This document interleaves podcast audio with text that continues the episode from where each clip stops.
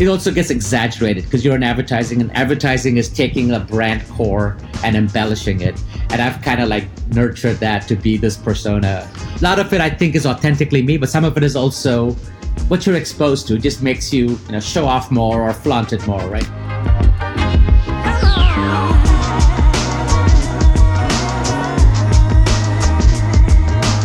Hello, and welcome to Working Your Way, the podcast dedicated to unraveling the journey of being authentic in the workplace. I'm your host, Sandhya Sudhakar, and today my guest is Matt Kuttan. Matt is a creative executive in the advertising industry, and his story is unique because, well, he's unique. He's someone who shows up as himself almost 100% of the time, maybe actually 100% of the time. And this isn't your typical story of someone going from wearing a mask at work to becoming themselves. For Matt, art school and the advertising industry actually helped him to develop into who he was always meant to be someone who's full of energy and ideas with a big, bold, larger than life personality. In this episode, we talk about his story of coming to the US and how he learned about the culture here and how he's moved up in the ranks in his advertising career and adapted as he's become a leader. We also dive into respect and inclusion and how the creative process is evolving. I know you'll get some good laughs along the way with us as Matt takes us on his journey.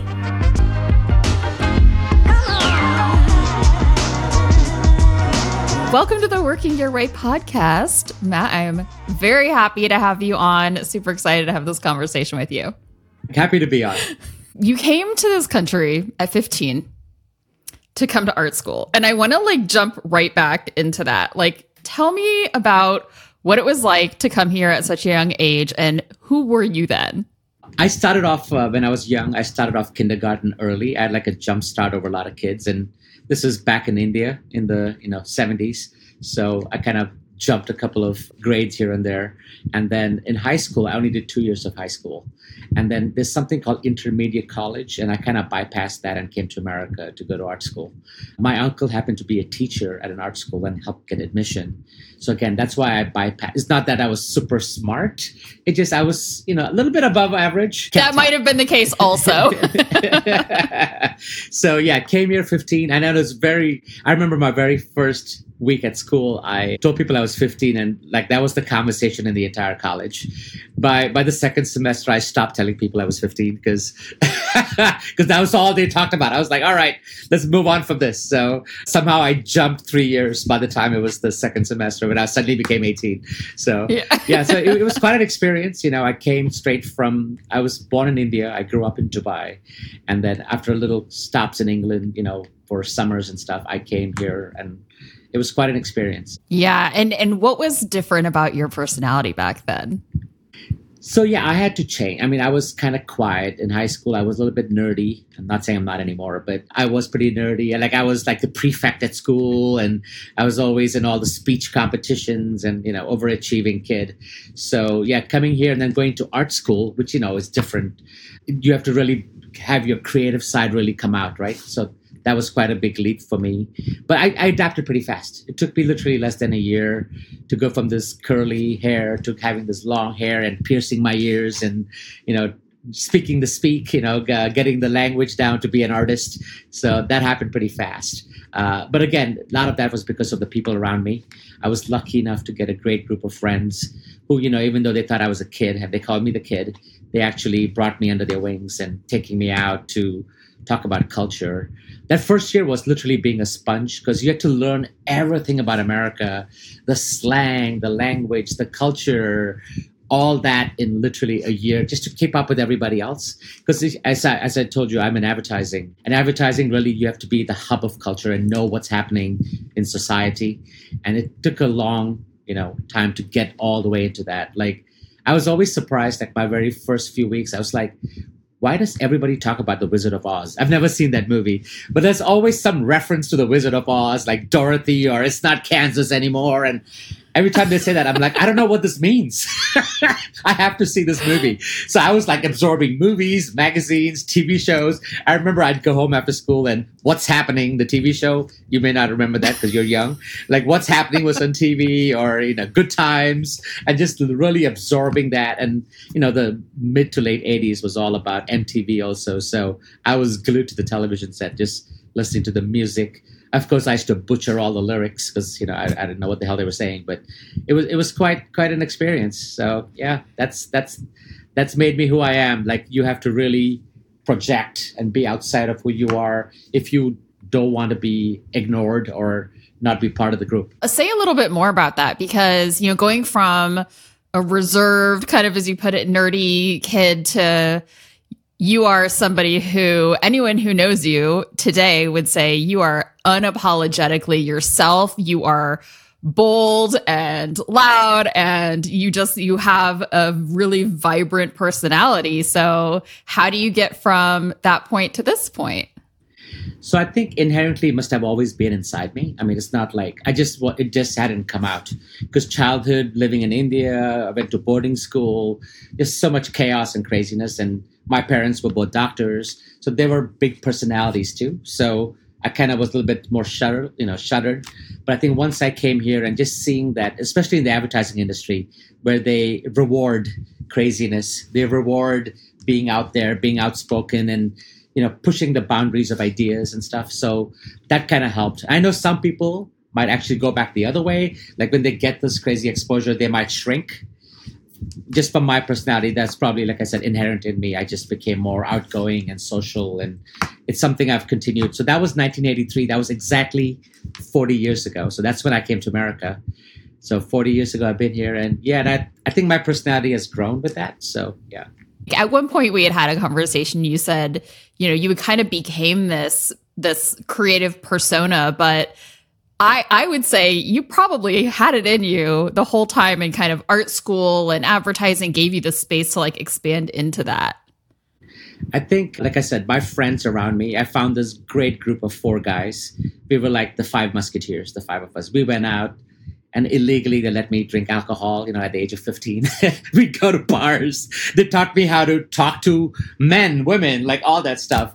I think i started telling you the story too. My very first guy who sat next to me was african american his name was charles broad and he took me under his wing too and just you know just getting to know black culture you know. And i'd never like i know it sounds completely crazy when i first came here one of the first comments i ever made was my God, there's so many African people around. Like, what's going on? Like, I always thought Chicago was, know. you know, just from TV shows, and I just thought it was wow. like, you know, much more Caucasian. When I came here, I'm like, wow, and because you know, I'm in the South Side of Chicago, but it just was like a learning experience, and it was awesome. I got adopted, like you know, by this group, and I was like part of it. So it's always been part of my DNA, where just to know what culture is, and as you know, you know, African American culture is really like where everything starts. Like everybody's watching what they're doing in terms of music or coolness, mm-hmm. and they all adopt that. And I was right into that right off the bat. So that was fortuitous. I could have been in some weird school out in Penn, you know, Penn, Pennsylvania, you know, I don't know, Penn State, whatever, and it would have been like a total different experience. but being in an urban city, I mean, my my school was on Michigan Avenue, right downtown, right. So just that urban culture really, you know, you know, it really came into me. It's like a scene out of a movie. You come here and you expect just to see a bunch of white people, and you're like, "Whoa, who are all these other folks?" I know it sounds terrible uh, because because you just want to. I mean, nowadays, of course, with internet and TV, it's all so big. I mean, in the you know 70s and 80s, it was much smaller. You just yeah. watched a few movies here and there. You know, I remember coming to America or you know some Eddie Murphy movies and stuff like that. Anyway, yeah. but yeah, so that that that's created that helped create the persona, and you know, I think it also gets exaggerated because you're in advertising and advertising is taking a brand core and embellishing it. And i've kind of like nurtured that to be this persona. A lot of it i think is authentically me but some of it is also what you're exposed to. It just makes you you know show off more or flaunt it more right? So yeah. Yeah. I think interestingly like one of the i don't know signs or symptoms of like not being yourself is like it's just exhausting and i don't get that impression from you that like you come home tired at the end of the day or like close your laptop whatever it is if you're working from home Yeah, I think anybody listening to this podcast who knows me would say, "Yep, energy." Like, I mean, I'm 55 now, and literally, you know, my energy level. I still don't know how I do it. I really don't. Like, I can go out five days a week. you don't even know. Week, yeah, five days a week. I can get up the next morning and go to work. So it's just been my persona, and that's just something I've had in me. And a lot of people even change. Like, you know, they have their work, they have their home, they have their hobbies. They bifurcate all that. I've merged it all because I love what I do, right? I don't consider advertising work. I just it's something I've loved. I love culture and you know, advertising has it mixes everything. It mixes fashion, music, film, art. It's all in a blender and that's what advertising is. So I've loved it. So and most of my friends I've met through advertising. I met my wife through teaching advertising. So all that stuff has come together and it's become part of my culture. And I don't think I can separate it. Yeah. So I want to come back to that. But first, I want to kind of rewind back. So after art school, like what were those first couple of years for you, like in your career when you started in advertising? Were you totally you? Were there things that you had to still kind of assimilate to? What was that like? Yeah, I think I, I got a good story for you. So, you know, Matt Kuttan is my name, but my birth name is actually Madhu Kuttan. And I in in college, my first two three years, I was Madhu. Madhu, everybody called me Madhu. I mean, they always massacred the name, the D especially. It's Madhu, not Madhu, but whatever. And this funny story. The DH thing always throws yeah, people the, off. The DH yeah, the is DH, like it's a hard one. Thu, Thu, yeah. So what happened is I this is people like that didn't happen. And it really did. I mean, it's the weirdest way. Like everybody knows me as Matt. And how it came up with that name is such a weird story. Like I was literally by Wrigley Field getting my you know, back in the day you couldn't just go online and you had to like have a resume printed by a printer. So when I was about to graduate and get a summer job, I went to put my name, Madhu Kuttan, my address, and all my qualifications. And the printer goes, What the hell is this name? right to my face. He goes, What's your name? Madhu? Is that a typo? I'm like, No, that's my name. He goes, Dude, no one's going to give you a job. I was like, What? He's like, With that name? You're not getting a job. You got to change your name. And I'm like, okay, this is not Ellis Island 1920s where people are changing their names. But I'm like, what? He's like, you should go with Matt. And I'm like, and it was such a like weird thing that, and I'm like, okay, like I should have just been like, no. but I literally, it's like, all right. So even though my nickname was Matt or Maddie when I was growing up, it just became Matt. And now even my parents and my wife, they all call me Matt, which is, it was just I, I, I, gotta find out who this printer guy is. Like he's the one who christened me, Matt. So, but that's a funny yeah, thing. I think seriously. it shows you though, like how the world has changed, right? And back then, people made fun of your name or they thought it was ridiculous mm-hmm. that no one's gonna hire you because of your name. They won't even respond to you with a phone call if you have a name like that. And that was true. I mean, not true everywhere, but that's possibly happened to a lot of people.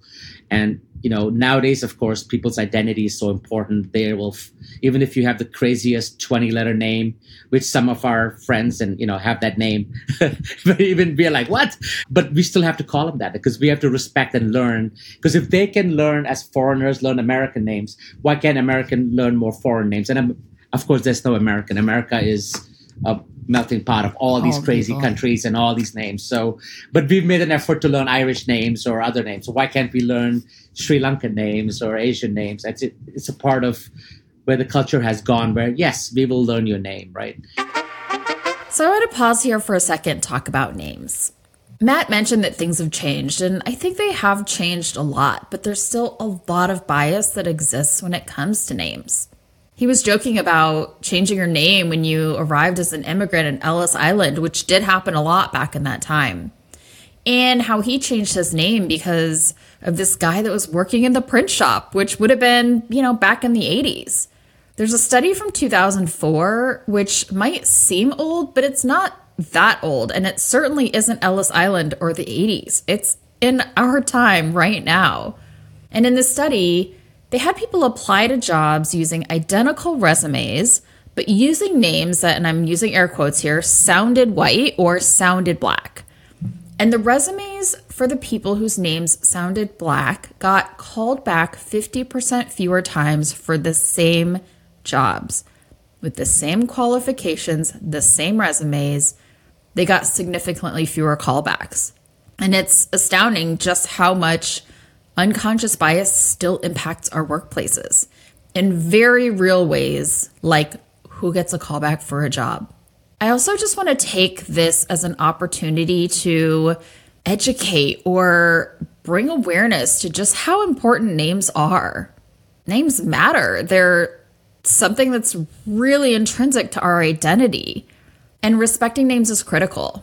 Learning how to properly spell and pronounce names is non negotiable. And I do not care how difficult they seem. I used to get asked a lot, Do you have any nicknames or do you ever go by Sandy? And I would always unapologetically say no. But I also allowed people to mispronounce my name a lot when I was younger because I felt uncomfortable calling even more attention to just how different my name was or how hard it was to say. I actually remember a moment in my corporate career where I won this big award. Our team gave out two big awards every year, and this was a big deal because we had a 50 or 60 person team. And I had worked really hard, and I got this fancy crystal engraved award, and my name was spelled wrong. I had earned this recognition, and just seeing that immediately took the wind out of my sails. Frankly, it robbed me of the pride that I should have felt in that moment, and instead I was embarrassed to have to bring it up later. And they eventually did fix it. They reordered it and they felt really bad, but it's kind of one of those things where if you don't ever have your name misspelled or mispronounced, you don't really realize the impact that it has, or maybe you don't check it as closely or don't realize how hurtful it might be when you get it wrong. The long and short of it is that names really matter. And we're going to continue to need to grow here in our organizations, especially as gender nonconforming or transgender individuals feel more safe to share their names at work. It's going to be critical to be respectful to those around you. And I would encourage everybody to make the extra effort to always get it right. Yeah, so nowadays, if you ask somebody where they're from and they have like an ethnic background, I mean, people are offended. Like, wait a minute, what do you mean? I'm American. My family's been here for two generations. But in the past, when people asked you, it was almost expected to give an answer. And I remember some of my friends, even back then, are like, we're Americans. I always took it as a teaching experience, t- teaching moment. Like if people asked me where I was from, I would literally go into details exactly where I'm from, where I grew up. And sometimes people are like, all right, all right, we got it. You're American. all right. TMI. yeah. But I, I always, you know, I know people are offended by that or uh, people like, where are your parents from? And be like, oh, parents are from Cincinnati. Where your grandparents from? Cincinnati. And they will not, people are trying to get to like, where are you ethnically? Are you like, Korean or Chinese, you know, like, but, and I know some people yeah. are okay with it, but a lot of people now are like, no, I don't, I don't want to tell you where I'm from. I'm American. So, and I get it. But for me, I, I actually enjoy it when people ask me. I, I make it like a, like I said, a teaching moment to go into details and educate people. And not every time, but most of the time, people are actually happy with that. You know, they want, and it's you, you're just imparting some knowledge. You know, so yeah, and and leading with a little humor, right? Where you're like, well, you you asking me where I'm from instead of asking me the question that you really want to hear, which is like, what's your ethnic background or your cultural heritage or whatever. So you're like, well, if you're gonna ask me where I'm from, I'm gonna tell you all the things about it. So yeah, and if you know my personality, I, I I will not stop talking. So I will give you all the details. You want to know my history, where I'm from? I will tell you every how much time you got. Do you think you're somebody that just is? Not easily offended or do you think you grew a thick skin over time? I mean I, I feel like you probably heard some crazy shit like coming here when you did and just kind of being in a new world truly. I think it's a mix, mix of both. I think when i was young and again it's the personality. I know if you're young and someone says something inappropriate or racist some people would go back in their shell. Some people want to fight back. Some people are like eh oh, he's a dumbass, you know, like they can go with that. Like, you know, there's a famous movie Roxanne from the 80s with Steve Martin, and he's got a big nose. In that, he's got a big nose. So he knows people are going to make comments about his nose, like, hey, what's the air like up there? What's the weather in the, you know, two, two miles away? Like, and and he he would like break it off before they could say anything more. He's like he would tell better jokes than they could tell jokes about his nose. And I think I got that persona where oh you're gonna make jokes Mm-hmm. about Indians or okay or short people whatever. I'm gonna give you ten jokes that's better than your jokes, and then it shuts them up, and they're like okay you know. So yeah, so I did learn to grow a thicker skin, but also my Mm-hmm. again I'm 55 now, been through the ringer, so I'm like you know what nothing, like a duck, you know, water off my back. So- Yeah, part part who you are and part coping mechanism, maybe, right? yeah and I, but i think is i've learned that because i've got you know three boys like you know each one has different personalities like they all Mhm. if the same question put to them or the same kind of feedback given to them would be taken differently so being a father has actually taught me because i was always like why are people not like me? You know? It's so easy. Just say no or ah don't be worried about it. They're racist. Forget about them but i understand how it Yeah. im- you know it embeds into other people's souls and it uh, it might offend them or change them. And you know so i just feel like i've learned that okay you need to okay balance it different ways and treat people differently. And if they don't understand why things are the way they are maybe taking that extra effort to talk to them about it so As Matt mentioned, not everyone is going to receive things in the same way that you would. I really appreciate how he reflected on this through his own experience of having three sons and seeing how they inherently are all very different. It's important to maintain our own boundaries around what feels comfortable. And can we try to find the middle ground or seek to understand before we write someone off where we can? Importantly, I think f- having a foundation of trust in our relationships provides a little bit more leeway when it comes to making mistakes. When we don't have that foundation of trust, a minor slip up in the way someone addresses me might come across as offensive or disrespectful, versus if someone who I do have a longer history with or I've built up that foundation of trust with said the same thing, I might give them a pass or seek to understand what might be going on that might have caused them to say whatever it was. At the end of the day, trust in relationships builds a lot more resilience. And where we don't have that opportunity to build trust, I'd love to see more conversations and just approaching interactions with curiosity versus not having any dialogue at all and assuming the worst of other people's intentions. There's a saying that says, we judge ourselves by our intentions and we judge other people by their actions. And I think that can often be true. We don't typically pause to question or to question our own reaction and maybe see that do we assume the best of the person's intention? And I think that this is, of course, something that I want to caveat and say in situations where we're being harmed and discriminated against, or these are not people that have your best interest in mind. I'm not saying to give everyone the benefit of the doubt. But in relationships where they are people we're working with a lot or that we trust, can we assume positive intent and open up a space of conversation and curiosity? So what were the what were the early days like for you in advertising? How did you navigate this kind of new world, new professional world? Do you feel like you were showing up fully? How are you adapting? I was fortunate and unfortunate in some ways because I was in the cusp of the 80s, late 80s, where computers were not a thing yet. And, you know, computers such a big part of advertising now from programs to Photoshop, you know, all that stuff. I learned the old way to even cut little type or, you know, designing stuff with your hands, drawing, everything's drawn or written. And then computers were just coming on. And actually, funny story, I was just talking to somebody about it recently. They tested me. Apple came to my school and they tested some computers, but it was so bad. And I'm like, there's no way this is going to catch on because I, I was in way too early on the ground floor. You know, so I was like, it was so bad, it was crashing. There was some guys helping, and I'm like, what? All this effort just to create a line on a computer. I'm like, this is never going to catch on. This is like the biggest BS. I was, I was so wrong. so You're like, guys, abandon this idea. This is never going to work. These computer things. so even in the 90s when it was finally taken off in advertising and i'm like nah i'm still going to hand draw things and write things on sheets of paper and then finally i'm like all right this is caught on now i should you know i should switch and take some classes to do this stuff.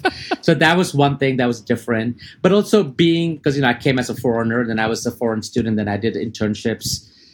There there was a learning curve, you know, like inappropriate things said to me, like, hey, like if I wrote something unusual, you know, in a more English, because you know, Indians learn with the British way, right? Oh, that's that's not good English, and I'm like, well, actually, it's English English, but and they're like, well, you're foreigner, your English is not good, or something like that, and I'm like, all right, thanks, but I would like again water off my back, but I could see how that could be offensive to a lot of people. So the first few years was tough, getting to know, and I think that's when I first met you too many years ago. I was just just out of school, so I'm learning the process, learning how industries work. But then you know i finally found my groove and you know once you do you hit the ground running and you're taken off so. Yeah. Were there any moments where you felt like you were kind of a different person at work than you were at home or do you feel like you've always been able to merge those? I know it's very different for uh, you now.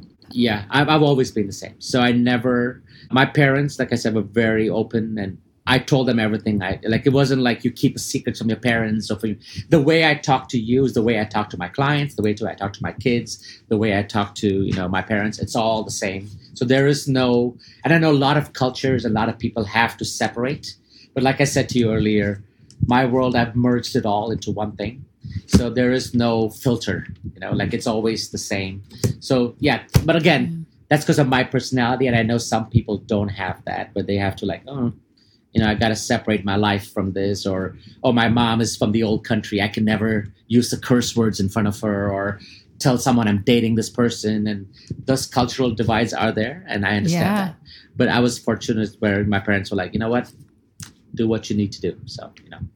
Yeah, the interesting thing is, I think you know, because a lot of people talking about talk about like code switching at work, right? And you have to be a different person at work and at home. And I wonder if like did you just you had the right fit in terms of like your personality didn't have to be like you know diminished because you were in this industry that actually really encouraged creativity and boldness and and being interesting do you think yeah, that uh, fit plays a role then yeah so i found what my way like very few people can say they're doing what they dreamed of when they were kids i dream about being in advertising or filmmaking or you know what i'm doing now since I was five years old, and I'm doing it right. So there was no like, oh my god, I'm a fireman, I'm not a fireman, or I want to be an astronaut or not, right? So I was lucky that I'm doing what I love. But you know, you had to adapt. I mean, I, I remember I had to change my personality a little bit to adapt to things.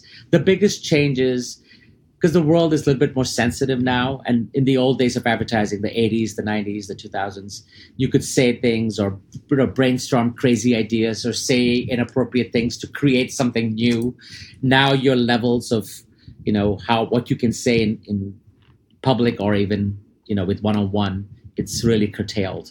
So you have to be very smart. And now that I'm in upper management too, I probably hang out less with people who are more junior because there's you know now there's differentiators or we as senior members of the team we do have different levels of conversation that we cannot have with more junior people whether it's giving information or even how you ingest information from them and respond to it it's it's different levels i i do miss it i do miss the crazy old days of advertising where I mean, you know, not the inappropriate. You know, there was of course a lot of bad things too, but I, yeah, I do miss yeah. like because you know, like writers or comedians, we just have this pushing the borderline of what's appropriate and not.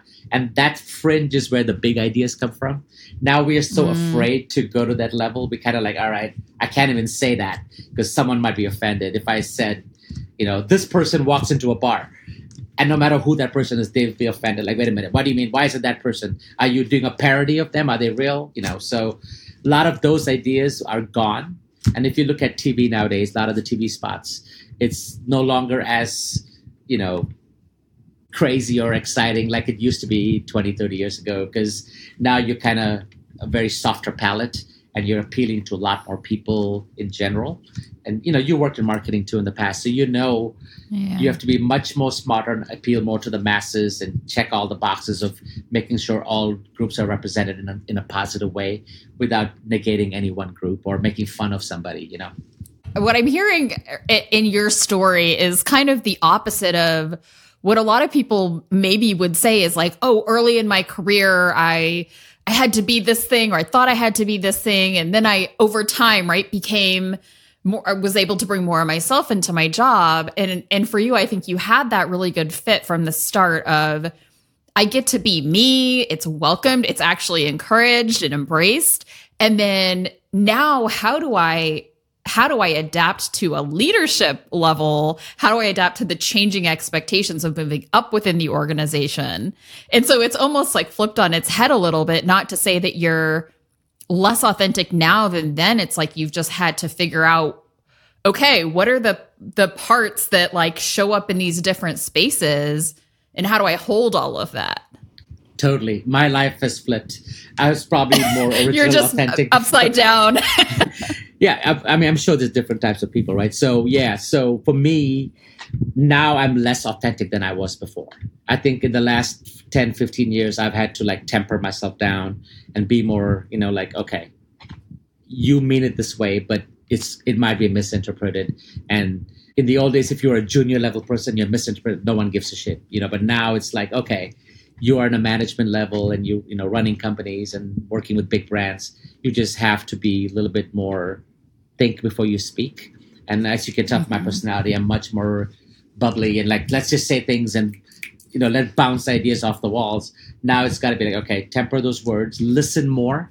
I mean that's been i keep telling myself even now in meetings like listen more. Even though you may already have an answer and then the next 40 minutes of people talking is all moot but i just you know what let them listen let them talk. Because let them you know find themselves. And then maybe you just jump in as needed to you know enhance some of their thoughts. Because if you just jump in and give answers or take over it could dominate the conversation and they, they don't get to be themselves. Because again a lot of it is learning yeah. a lot of advertising and a lot of junior people they I mean, what's missing now is a lot of those experiences we had 20, 30 years ago. Everything's now on the computer or just googling stuff in the old days you had to go touch it and feel it. Like no, there's a famous saying you will never know what fire is. You can read about fire talk about fire but until you touch fire you'll never know that. So right now a lot of people seem to be knowing things without having experienced it right? Or you know having fallen or broken or a bone. You know like all those are things you can hear about but until you experience it. So but people need to do that. So i'm trying my best as a leader to help them learn, you know, like stumble and fall and learn things, you know. So yeah, totally. And I, you know what you're what you're pointing at is like, I mean, it's coaching, right? It's truly coaching, and like you know the answer or you know an answer that you could give them, but they're going to learn so much more from getting there on their own. And so taking that step back, like taking a beat, like you said, just listening and and not not saying anything. I think the biggest thing, and you know, this is from a very old quote is about intuition. Like your intuition is creativity. Your your instincts is creativity. And a lot mm. of the a lot of people, the more junior people now under the age of thirty, they don't have that as much because you know because of COVID and all the other things that's going on. But they haven't had that experience. Like I learned the most in advertising from being around senior people and watching them you know do things and break things and make things now it's all on the computer and you cannot you know you're not working at the speed of working next to a master. Like in the old days you were an apprentice and you learn from the master right? Now it's more like you're on the zoom call you go off and work you come back you share work. And it still works for a lot of people. I know a lot the new generation have this is all they know so they work fine. But for me i still feel the best work happens you know you know rubbing elbows against somebody and you learn something and oh why'd you do it that way? and asking that question. All that is missing now right? So yeah so instincts and honing that skill. But you know right now the best thing right now is for the most my entire life right now is the nicest time for people to be who they are. Like it's all appreciated. It's in the old days like someone like me yeah people did say why are you in this room? or oh, you're Indian, you know, do you speak English? Like all those things I mentioned before, like random stuff where you're like, what? That would never happen now, right? Well, it happens a few places, but not everywhere. Now it's much yeah. more like your sexuality, your gender, your race, all that is like people love it. And I love that. So a lot of that it really helps build good ideas. But I think I'm still missing some of that taking risks or pushing things. And in my industry, not all industries required, but my industry, that's where great creativity comes. Like hey, you know, you took that extra leap or you tried it this way or you did this funny idea, which might be on the fence of inappropriateness, but it's funny. And it, you know what? People will appreciate it because you're not teasing somebody, but you're like, you know, poking a little bit of fun, like fun that we can all enjoy together, not poking fun at one person, right? So right. yeah, that balance, that balance is hard. And I talk about it a lot when I do different talks or meetings where push it, but just be smart, you know, be careful you're not really stepping on people, but you it's good to like keep pushing ideas to that edge. You know? This is a really interesting challenge. How do we balance empathy and inclusion and evolving cultural norms, but also find ways to unleash creativity in a space that doesn't have any boundaries? We're in this really big moment of change. The way we used to do things just isn't going to work anymore, and we have to adapt. But it takes some time for people to truly let go of the old ways of doing things. And that's often because they might have felt the most capable doing things that way. And so, as a human, it's hard to embrace a new way where you don't know yet that you'll be able to be successful. You hear this kind of complaint from comedians a lot these days. Like people are too sensitive and it's limiting comedians' ability to do what they do. But we know there are many ways to be funny without punching down or causing potential harm to people. In the advertising industry, I'm clearly not the expert here, but in my mind, it might look like no longer using identity as the butt of the joke, but maybe really tapping into empathy to connect to people in a more meaningful way than we could before, or really playing on the humor in the human experiences that bring us together. We're going to rejoin the conversation where Matt's sharing more about the evolution of the industry and how he's evolving with it. I mean, you've witnessed, like, in the span of your career, you've witnessed this mega shift in culture, right? In, in, in the advertising world. And I think that's so interesting. It's part of why you have such amazing stories. But where we started out of you like coming here and just being a sponge, I I and I also I want to I want to save you a little bit because you made a lot of 80s references and I know you're way cooler than hey, the, than the old back. person that you are, are, are making yourself out to be. you're like, I'm an old guy and I make all these Steve Martin references. Like, no, you're actually very cool. So talk about how like how does being a sponge right? Like you learn to be a sponge of like culture and absorbing what's out there in the in the zeitgeist. Like what how has that served you in your career? I mean there's an obvious answer but like tell me a little bit more about that and just absorbing culture and learning it and seeing it and and and analyzing it in that sense. So advertising like i threw out earlier is like a conglomerate of all these industries. I mean, we need, like when you do a TV spot, you got to know directing, you got to know acting, you got to know music, you got to tell storytelling, you have to have a writer. So all these different industries, even architecture and art, all that it comes together for advertising. So to know all those things, to be, you know, a jack of all trades, you have to know all these industries. So as a good creative director, you got to know like what's good, you know, what's good voice. Like I, I remember being at a voice session and I've never done one before. Of course, I pretended like I have. I'm like, oh yeah, hit this button, you know, and then you, oh, yeah, can you do? Try it a different way with more bass, you know? And people help me through that, right? So you have to know a little bit of all these industries and you have to stay on top of it. So the best people, like I'll tell you something else. For my group of class from 1985, 86 that graduated I'm probably the only guy still in advertising. Most of them have gone mm. on to hmm. other things. And we actually had a reunion, and literally no one of them, none of them are in advertising anymore. So I think that's because you have to stay on top of cultures. You've had to pivot from hand drawing things to computers to knowing TikTok. I mean, I have all those apps. I mean, again, you said grandpa from the 80s, which is still cool. You but... made yourself sound like that. I'm just trying to make sure that everybody that listens knows that that is not you. yeah, I, have got Instagram, TikTok, and I'm on that. I'm, I'm on all the programs. I, I have to follow influencers, yeah. you know, just to know things. Do I enjoy it all? No.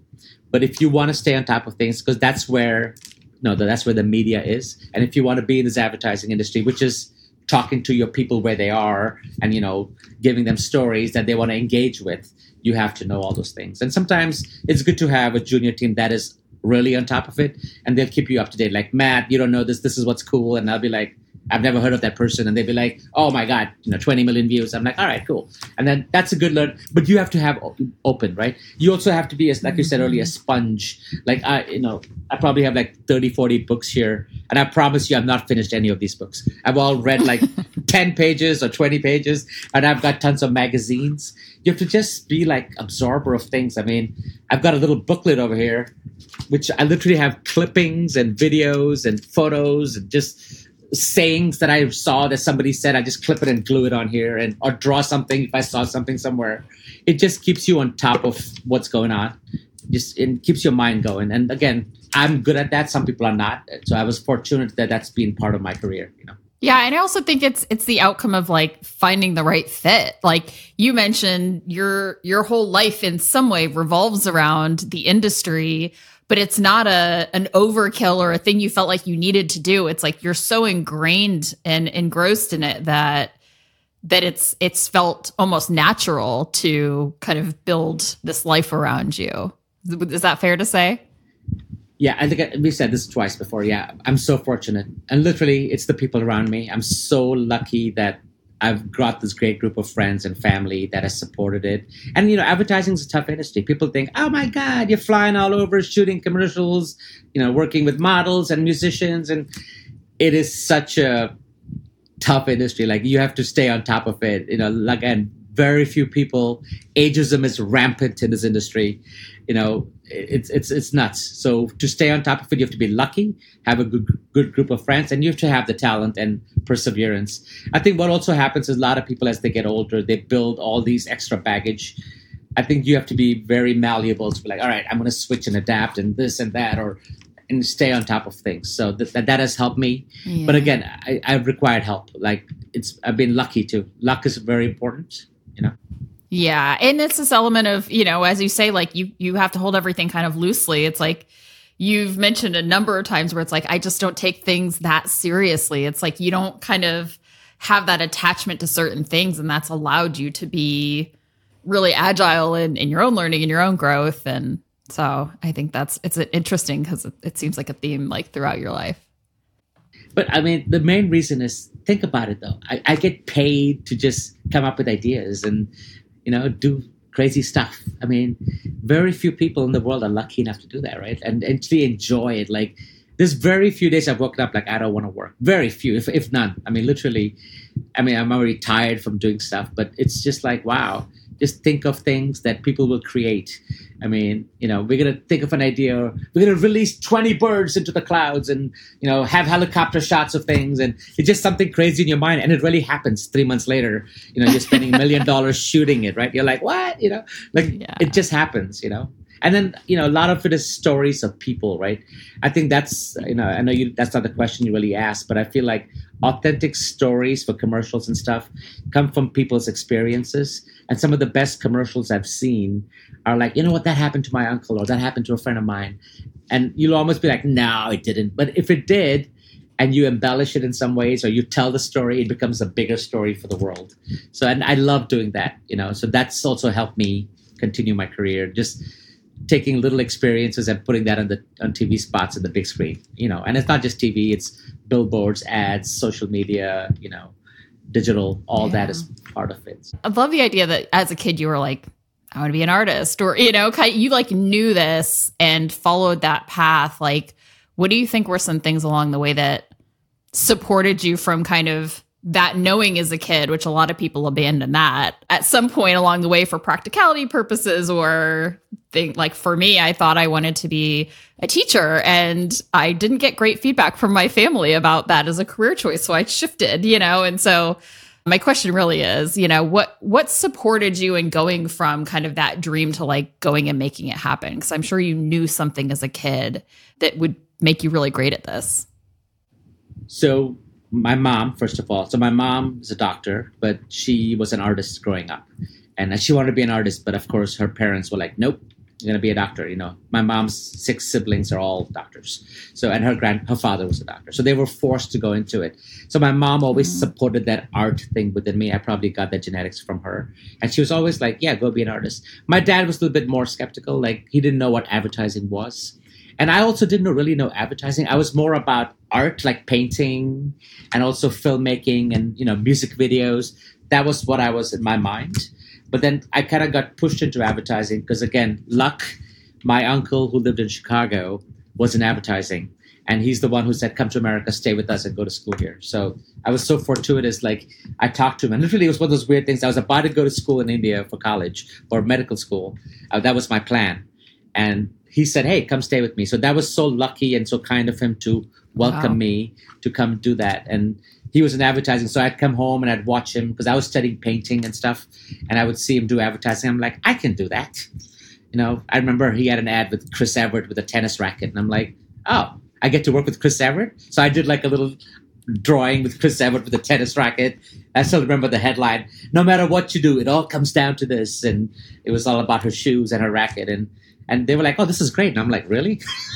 it took me two seconds to come up with that. and, and, then my uncle's like, "Oh yeah, you know, I, I, back then I made forty grand doing that." I'm like, 40 grand? What? Just to write some crazy stuff like this?" So I, I was like, "You know what? This oh, seems wow. like a great industry." So I was still leaning towards videos and movies, but I think advertising was like an easier career for me.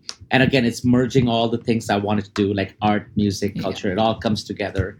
So, and again, it, it helped that my mom was supportive of it, and then of course my uncle and and yeah, like it was tough getting in and breaking in, and also coming as a foreign student and trying to get a visa and my green card. All that process took ten years. It wasn't easy, but once that happened, you know, I hit the ground running and were there any things that you feel like you had to unlearn along the way, aside from, you know, the technology that you were using or, or adapting to yeah. that? But unlearn. Yeah, I think also unlearning unconscious prejudices too. I think you know sometimes you just have these preconceptions of things, and you had to unlearn that. So I mean that's a broader thing, not about advertising itself, but like as you grow older, you're like, well, that's not what I thought you know, it's like you walk a mile in someone's shoe or have a meal with them or have a dear drink with them.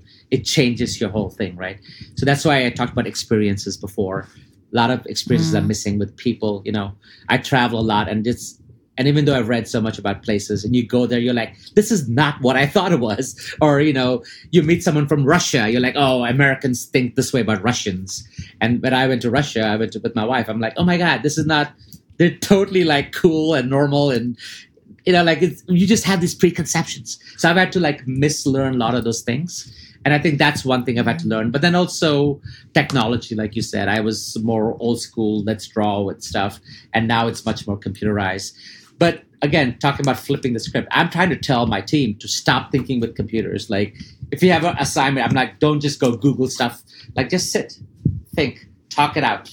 You know, just have little conversations and then you go and go on your computer and find images or words or and i know sometimes that is their tool we used our brains mm-hmm. and hands more and the generation now already the computer is their canvas for us it's, it was our hands and actually drawing on paper so i do understand there's a difference but i'm trying to teach them the best ideas do come from just taking a breath think and just think why and how in your brain mm-hmm. before you jump on you know, devices to help you do that I mean, that goes right back full circle to what you were talking about, like that creative intuition and like letting things come from inside of you versus kind of like seeing an example of something, right? And then that shapes or kind of limits then where you might go with it. So that totally makes sense. Awesome. Well, I know it's always inspiring to talk to somebody and see examples of people who truly feel like they're doing what they were meant to do in this world. I think it's a pretty amazing thing. So thank you for coming on and sharing your story and doing yeah, the exciting work that you do. I sometimes tell people I'm the school they tore down before they built the old school, but I'm also cool, like you said. but again, guys, I'm trying is- to help me help you, Matt. Help me help you. That's actually of my things. Help me, help me, help me, help, help me. Yeah. Uh, but again, there's no. This thing, people are already thinking old school is bad. I mean, there is. It's not bad. There's a lot of learnings. I'm not saying be a boomer, which actually I basically made a joke. You know what? Be a boomer. It's a good thing. It's, people say like it's a bad thing, and I'm not a boomer. I'm Gen X. But what I mean is like there's a lot of learnings. we should not abandon. We should not abandon a lot of the. There's a reason things work for centuries and centuries, right? Maybe not everything worked. I'm sure there's a lot of prejudices and, like I said, a lot of bad things too. But there's something from learning, experiencing, building, crafting with your hands, using your brains in different ways. If it's all this robotic way of doing things, we're never going to push the boundaries. And I feel that is something that we have to do. And again, if we are offended by some things or some things are not right, first look at intent. Was it intentional or in, like, what does that mean? And if it's not, try. I know it's hard because you cannot be teaching everybody. If someone's cursing at you at a stop sign, you're not getting out of your car to go educate them. I get that, but at some point you have to have thick, you know, thick skin, or you're like, you know what? At this moment, I can teach something instead of being angry about it. I think that'll help with a lot because right now there's so much tension with all the stuff going on. I think a lot of it's because conversations are no longer like, you know what, you're wrong, but this is why you're wrong, or oh, you know what, let me clarify that for you. It's gone away from that to more like getting angry when somebody says something, you know. So again, to yeah. me, that I learned from being here for 40 years now, and I came here during the Reagan years. There was so much politics, but you could talk to people whether you're Republican or Democrat. Now there's like anger as opposed to conversation. So I think that's going to help. So that's my advice to people: like, do your best. And not everybody has the tolerance or the patience, but do the best you can to, you know what, listen and teach. Yeah, have more conversations. Yeah. Love it. Awesome. Well, thank you, Matt. Take care. Have a good one. I really appreciated this conversation with Matt for many reasons, but one because it shows how someone can realize parts of their personality through work and being involved in new communities. Matt really came out of his shell in art school and in advertising, and he got to really step into the person that he was probably always meant to be. And now his work and his life are intrinsically connected through the people he surrounds himself with and the things he does, even outside of work, to stay current in culture. We talked about this intersection of pushing the boundaries in creative fields and inclusion, and ensuring that people feel a sense of belonging and that we first do no harm. It's a space that will continue to evolve, and the more opportunities we have to build trust with the people that we work with, the better the chances that we can approach conversations with curiosity and openness versus being offended and shutting down anytime we hear something that we don't agree with. Now, that being said, we all need to educate ourselves on what is and is not acceptable in the language that we use. One resource I'll link is a great article by Ella F. Washington. She's an organizational psychologist and a DEI strategist, and the article is called Recognizing and Responding to Microaggressions at Work. I would encourage everyone to dive into learning here. And this article isn't just for folks who might experience microaggressions, it's really for everybody. A lot of the language that we use comes from really questionable or problematic roots, and it's important just to be aware of the phrases that are in our repertoire. I hope you truly took away some inspiration from Matt's story and finding what he truly loves and making it his career. I think it shows us what's possible when we can find the right alignment.